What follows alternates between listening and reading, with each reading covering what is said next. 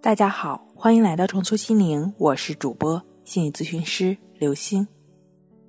本节目由重塑心灵心理训练中心出品，喜马拉雅独家播出。今天要分享的内容是：顽固性失眠毁了我的一切，我还能有救吗？前几天有位来访者说，顽固性失眠毁了自己的一切，还能有救吗？那为什么仅仅是失眠？希望这位来访者觉得好像被毁了一切呢。他回忆说，自己因为工作压力，开始的时候总是早醒，每天三点多就醒了。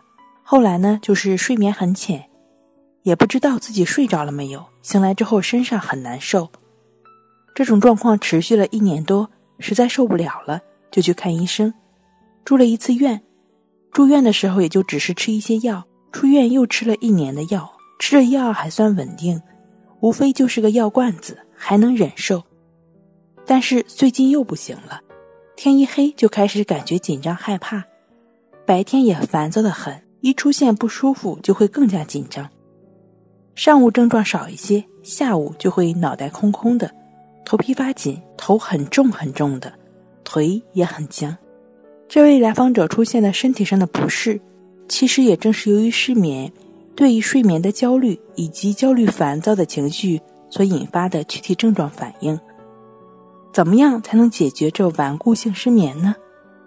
一，人为的给身体设定生物钟，训练身体在固定时间上床睡觉，固定的时间醒来，实际上就是在激起身体自动修复机制。通过不断的重复，身体这个聪明的家伙一定会记住的。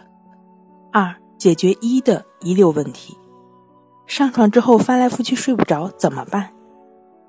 睡觉前人为的启动放松反射，闭上眼睛，注意力专注在两眼之间，在脑袋里默念放松、放松、放松，然后速度越来越慢，放松、放松。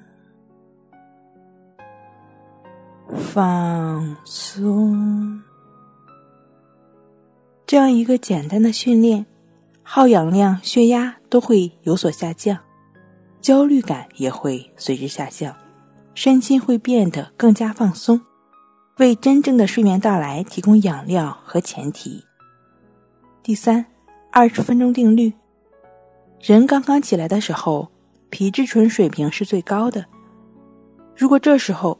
就立马看手机或者电子设备，皮质醇呢一直保持在一个高水平状态，就容易打乱生理节律。